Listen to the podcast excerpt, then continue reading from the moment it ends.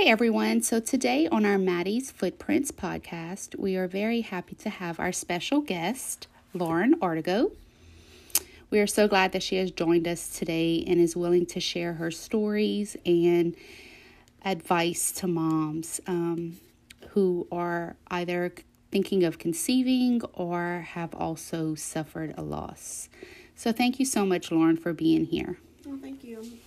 I'm excited to be here. Why don't we begin, Lauren, by kind of sharing your story with us? Okay. Um, I would say um, it kind of would start around our anatomy scan.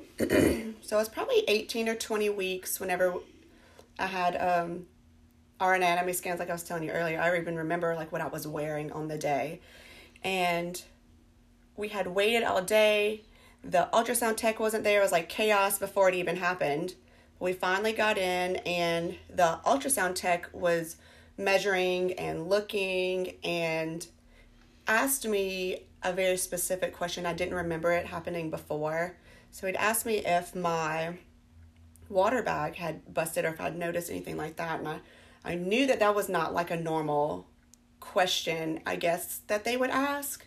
So I kind of immediately had like the racing heart, like, okay, something's going on. And he was pretty quiet. And um, they measured everything, um, ended up kind of waiting around to see my doctor after, which she was heaven sent. I actually ended up, I switched doctors for this pregnancy randomly. And I'm so glad that I did because she handled me with so much care and was so gentle. And um, I really think like that God put her there for me for whatever reason. Um, she wanted me to see a specialist, but also do, um, they have a test that they can do on you to see if your water bag has busted. And um, that came back negative, and then I ended up seeing a specialist. And at first, um, everything was kind of confusing. The doctors were not sure exactly what was going on.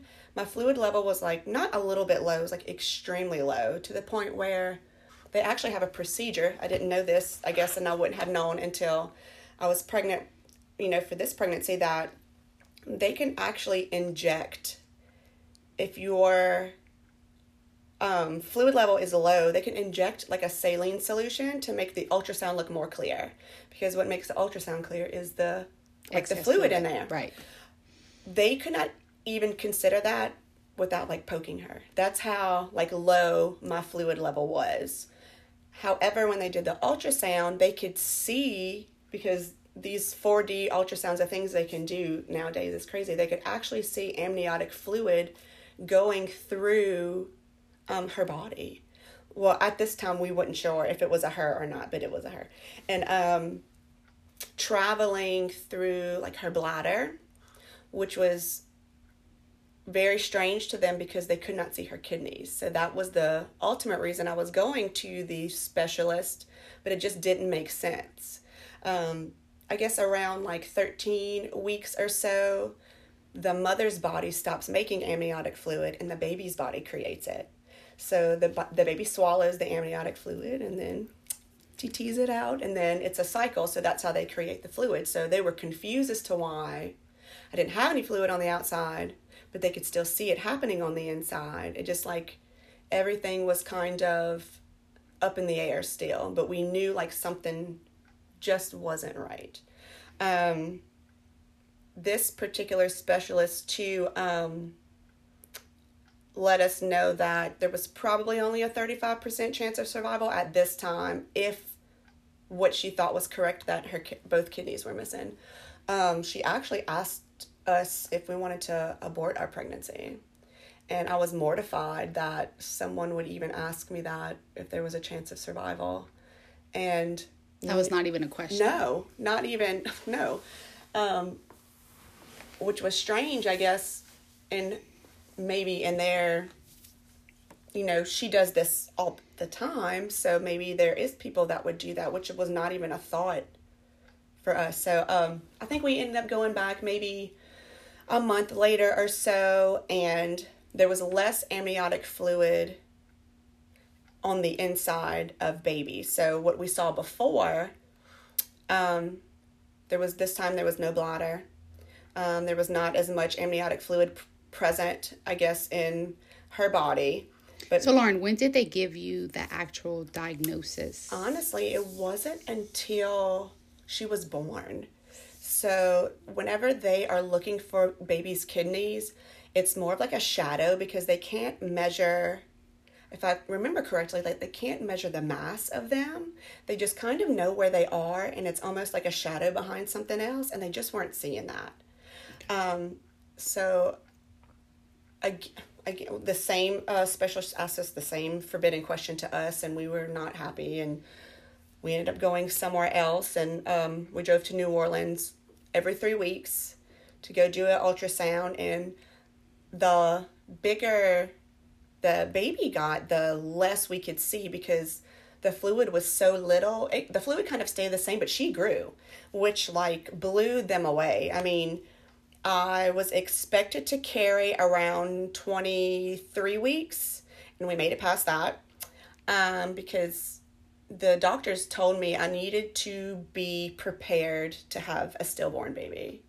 So, um, emotionally that was a lot to take in so um, the anticipation of that possibly happened was nerve-wracking i was counting kicks you know in the middle of the night every night there was not a lot of sleep involved because i was afraid i was gonna you know i was gonna miss those and that's kind of kind of what I wanted to ask. Like, how was it leading up to the delivery? i think an emotional roller coaster would be kind of the correct term to use because you with someone who has faith there's still hope Right. when you hear the number, okay, there's this percentage. Well, you still have this percentage. And that to me is like, if I have to hold on to that, then that's what I'm going to hold on to. That's that's my hope. And if I didn't have that hope, I think it would have been way worse than any than anything I could imagine. But I had that little bit of hope, and we we prayed a lot. We prayed for more like specific things, you know to get past this mark, you know, and then I wasn't supposed to make it past 30 weeks, and I made it past 30 weeks. So it was like every time we hit that mark, we prayed for the next specific thing. Um, I actually have an ultrasound and um, picture of her head, and it looks like she's praying, and I still have that. And like to me, that was one of like the biggest relief signs I ever had. Like, okay, like she's got, she knows what's going on. Like she's probably praying for us, and here we are you know, in a tizzy, and she's like, "Yeah, we we okay. We're gonna be okay." Um, Now, Lauren, you said it was an emotional roller coaster for you. How was your husband? I think he his main focus was me. He was so worried about my well being and taking care of me and getting me where I needed to be and making sure that my stress level was very low. And he did a really good job of that. Um, now, at times, I think he kind of forgot about himself, which um, I think men kind of do that in a sense, anyways. But he was more or less worried about my Protecting you. protecting me. Yes, of course, in my heart. And um, I remember she wasn't supposed to turn; she was breech, and she did. So I went into labor. I think I was thirty-seven weeks, and I had a C-section scheduled like two weeks after that. And I had never really experienced going into labor because my previous um, birth experience, I was induced. I was like, oh my goodness, what are we going to do? Like, we can't drive to New Orleans. So they t- had told, I had called my doctor and she was like, go ahead and go straight to Lafayette to Women's and Children's. And um, that's another one of those things where, like, I'm so glad we did because they they took so. I wouldn't have found out about Maddie's footprints if I wouldn't have went there. You know, they Right. took so great, such great care of us, and I went into the hospital. Had no idea who the doctor was. I called my doctor on the phone and handed him my cell phone. I was like, I need you to talk to my doctor, you know, and I labored for probably, I don't know, uh, five hours or so. And they tried to stop my labor because they were actually going to try and get me to New Orleans by ambulance. And everything they did did not work. So I, I finally told my doctor, I was like, okay, like we're gonna, we're gonna have a baby today. It's gonna happen, and we're gonna do it here. Like I'm ready. Uh, um, my mom, And you were at peace with it. I was. I was very like, okay, this is this is what's about to happen, and and we need let's do it. Um, my mom drove in from Mississippi. My sister drove in. My husband was there. Um, his brother was there. One of my cousins came and um, they came in my room and we started um, saying the Lord's Prayer and we had like a little prayer session. And they took me back to the, I guess, what is the OR? Right. My ter- I don't know my term- terminology. And one of the specific things that we prayed for was to hear her cry. And we did. Wow. So she had this little, I don't know, like a little meek, like squeaky little cry. And it was the most beautiful sound I think I ever heard. A sound that you'll always remember Yes. for sure. And um, it's crazy to think too, she was so full and fat and like had the fat little cheeks and her fat little belly. So sh from the outside, she would looked perfectly healthy. Um, except when she turned head down, I wasn't supposed to. I'm gonna tell you how determined she was. She actually dislocated her hip, Wow. turning head down, like to to get ready Yeah. and ultimately her diagnosis was bilateral renal agenesis which she was missing both kidneys they did an ultrasound and then um, however her the actual cause of death was just her, her lungs weren't developed because my amniotic i didn't have that amniotic fluid to help her expand her lung range and if she would have survived, then would she would have been put on immediate dialysis.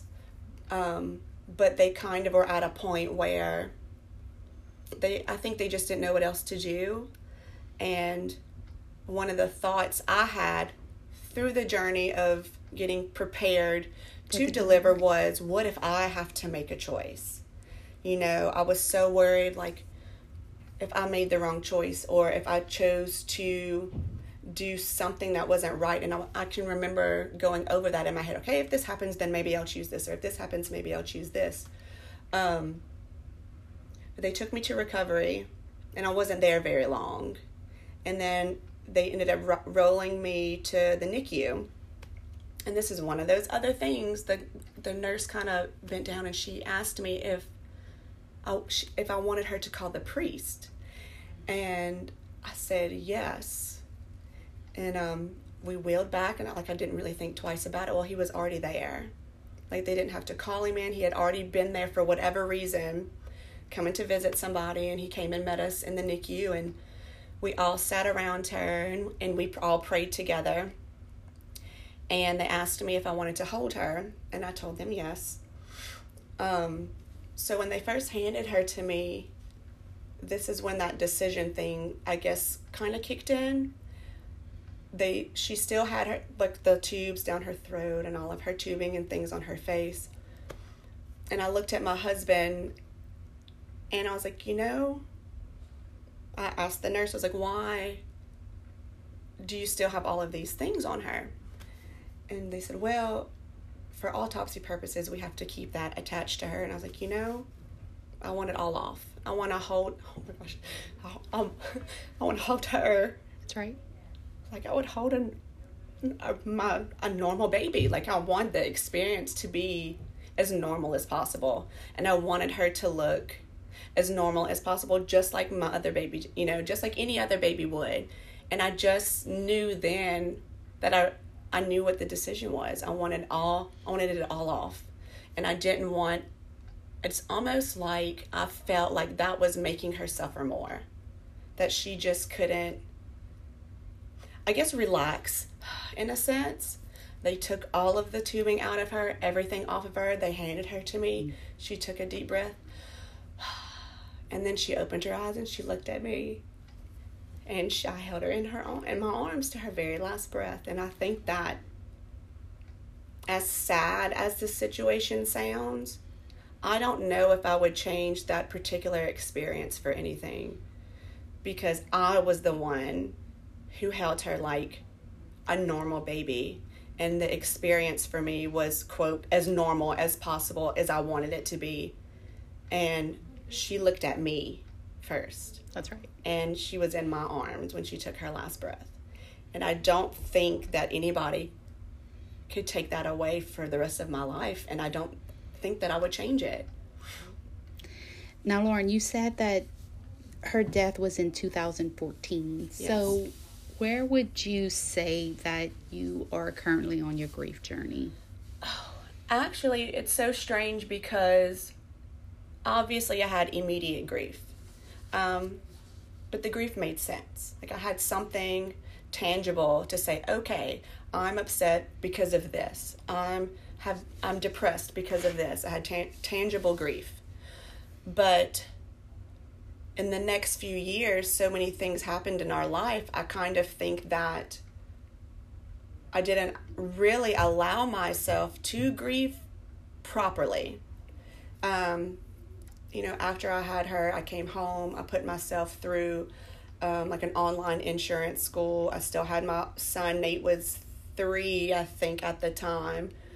You know, and like I got busy, and I just don't think I allowed myself to heal. And it wasn't until a couple months after that, you know, the guy that was my boss at the time was like, "Go, go home." He was like, "I'm not firing you, but you." He was like, "I can tell. Like, you just need to, you need to go home and." Take care of yourself. And I did and started a different job a couple months later. Um, I would say like 2014 was pretty rough, like in, in general. I had multiple surgeries that year. So in January, when I after I had Leah, I ended up having like sinus surgery. I had a detached retina, which is completely random. Had to have surgery for that. Ended up getting pregnant again around October. I had a miscarriage right before Christmas. So in that whole year, things were just not any in any type of stability. Um, and I actually don't remember a whole lot of things because I don't think I took the time to really grieve like I should have. Even though I was like, okay, well, it makes sense. I'm sad because of this. It's not like I took the time to take care of that. Um, Do you have advice for other oh, moms? Sure. Uh, um, in relation to that, I'll give an example. So, that Christmas, I remember not really wanting to go do Christmas stuff, you know, and I had people tell me, well, but you need to go, but you need to go, but you need to go. And I look back and think, I wish I'd have just, I would have listened to myself and taken the time to do what I needed to do and not listen to everybody else. Of course, that was eight years ago, and I just did not know not that I didn't know things, but I do think things were different as far as mental health goes from now compared to then. And um, I wish I would have taken the time to really let my heart heal and not and not thought that being busy was the answer and not pushing myself to do more things or to do new whatever whatever it was in my mind, I thought, oh, if I'm just busy, I won't think about it. And I wish I knew that that was not really the answer. Even though it is nice sometimes to be busy. Right. You know, because it doesn't make you think as much. However, I wish that I would have handled things a little bit differently, specifically in the beginning. And then maybe the end result maybe wouldn't have been so bad. Now you have other children. I do. I actually, uh, my little Griff, he's six. He's my rainbow baby. I found out I was pregnant with him on Leah's first birthday. Wow. Um, so I felt like she was kind of giving me a gift. That's and right. I was happy and terrified all at the same time. I'm sure. How was that for you? Um, because you know we often hear of that um, oftentimes with moms you know just yeah, finding out you're pregnant again and yes, i don't think a lot of people really talk about that anxiety level that you get when you're expecting again after a loss. And i don't think i told anybody i was pregnant until i was like 19 weeks. Like i didn't make it public knowledge. My family knew. Obviously my husband knew a couple close friends of mine. I actually had a friend of mine was like, "You need to start telling people because it does not look like you just ate Taco Bell." And I was like, "Oh no, I think it's time," you know. Um, but my pregnancy for him wasn't great, and I think that made things even more scary for you. Yeah, I, um, I think around fifteen weeks I hemorrhaged, and I, my placenta was trying to detach.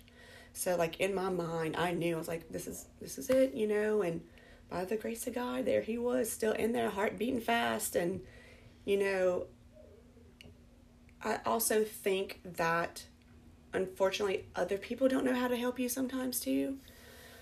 You know, they try their best to kind of cheer you on and cheer you up, but it's not always the right thing. And um, I think having a great support system is huge, especially if you're trying to conceive again or find out that you're pregnant again, letting your anxiety and your feelings be valid, you know, and them saying, I totally understand why you feel this way. You know, I think that's huge if someone can validate your feelings because that also helps you validate your own feelings because you question, like, why am I feeling this way? Why am I doing this? But to have a good support system that validates your feelings, I do think helps you validate your own feelings as well. Absolutely. So, what are some ways that you keep her memory and name alive to this day? Well, every well, some things have changed. Every year for her birthday, we always have pizza and king cake. And we go to the gravesite, and this is what this is kind of funny. Um, we used to write messages on balloons and let the balloons go my oldest son, who is 11 now, has recently told me that that is a hazard to the marine life in case the balloons pop in the ocean, around the ocean. So we don't do that part anymore. He's a smarty pants. so um, we still do pizza and king cake. Um, we do that every year, and we have books that are great books. If anybody, um, one of them is called "We Were Going to Have a Baby, but We Got an Angel Instead," and that's great if you already have a child at home and then there is I guess you would call it like a sister book to that if you have children children after your loss. It's called Someone That Came Before You. I can't think of the author, but we've read those books several times. Um, I do have a picture of her by my nightstand so my kids see her. We have a, a memory book that we read and when and I don't they always choose. I let it be kind of put the ball in their court. Like if they have questions, we answer them. If they want to look at the book, we look at it. But we talk, you know, we talk about her and when her birthday's coming up, we get excited about her birthday and it's interesting to see as time goes on that my younger children have questions too. Right. But I think there's it's so nice to find the joy in having my oldest son tell them the story because it's the things that we explained to him as he got older too. So he and sits, now he could share it. Yes, he siblings. sits down with them and they share that special time talking about her. It's you know also can be confusing, especially my the my youngest is four, so she has more. I think in her little mind, it's harder for her to understand. Um, but my six year old, he's getting to where he's grasping more of the concept and you know and they have, kids have good questions so sometimes you got to be prepared to you like, really do have to how do prepared. i answer these Absolutely. questions yeah so any advice that you could give to a mom who is attempting to conceive i know your rainbow baby kind of came after and you weren't really I, I know that one's hard because i don't think that we were trying i will i will tell you this because we we did talk about it, but it was more kind of like we weren't sure at that time if we wanted more children. So we kind of talked adoption and things like that. We just went through the list, like just had a conversation about how we feel about the future. Um, so definitely open communication between absolutely. I don't husband. think like it's anything immediate that needs to happen because you know when your body heals, it needs to heal, but the I think we forget to some things that we're going through mentally can also affect our body physically. And if you're not healed mentally, sometimes you're not all the way healed physically either. Um, so I would definitely take that into consideration. A lot of prayer because we pr- we prayed a lot, and um, one of the things I kind of wanted to touch on that was one of those little God winks too was they wanted us to do genetic testing. And I made the appointment, but I was very uneasy about it. And I, I actually actually like accidentally missed the appointment. And me and my, my husband and I were talking. I was like, you know, I don't think I want to do it because I didn't want to have um, what's the word I'm looking for? There's a word I'm looking for, but I can't think of it. I didn't want to have someone tell me, like, okay, this is your chance. You know, if you do this, this may. I wanted it to be more. I, I have that hope and I have that faith, and when it happens, and if it happens, then it's going to happen. Right. I didn't want that the statistics to be to lead my life, if that makes sense. I wanted it. I wanted it to be faith led. Right. And I think that was a big decision that we made together that we just weren't going to reschedule it and we were just going to kind of see what happens and if it was in our cards to have more children then we would. And i think that that's a hard thing especially for you know our generation because they want that immediate satisfaction and they want control and they want to know they want to know all of the things. Sometimes not knowing all of the things is is is better in my opinion. Right. it, for, oh, for me it was kind of just trusting and sometimes yes, just, just, letting, letting go and yes, trusting is hard. Yes and um you know just talk to your spouse and have open communication and do that for as long as you need to. Don't put a time limit on your life. I mean you have the not the rest of your life but there is time. Don't that's just how i feel. Just don't put a timeline on everything and really focus on if you don't have other children being a a great spouse with good communication and being there for each other. And then if you do have children you know being there for them. And i think things just kind of they'll fall into place regardless if you're ready or you know not right. they will. So well any encouraging words you can give to a mom who has experienced the loss, whether recent or several years ago? I would say, um, you know, if it's been recent, give yourself time. Um, because time is not going to make it go away. It's not. And I can tell you that from experience. I have had um, years later kind of a strange wave of grief come back because then you hit milestones and sometimes you're not prepared for them. You know, and not to expect that to happen, but know that it, it could. You know, I feel like I kind of had this wave of grief come back after my last baby, and I realized, like, okay, this is probably going to be my last baby. And then um, the same year, Leah would have started kindergarten or pre K, I think it was. And then, like, something, I don't remember. Oh, I remember what it was that same year after that. My oldest son, Nate, he was diagnosed with Tourette syndrome, OCD, ADHD, just a plethora of things. And I feel like all of those things happened kind of very closely together. And then that wave hit me again. So just be, I think, just having an open mind and like I said before, like having a good support system that if you can tell people how you're feeling and they validate your feelings, I think that's the biggest thing in the world right now is to have somebody like that in your life.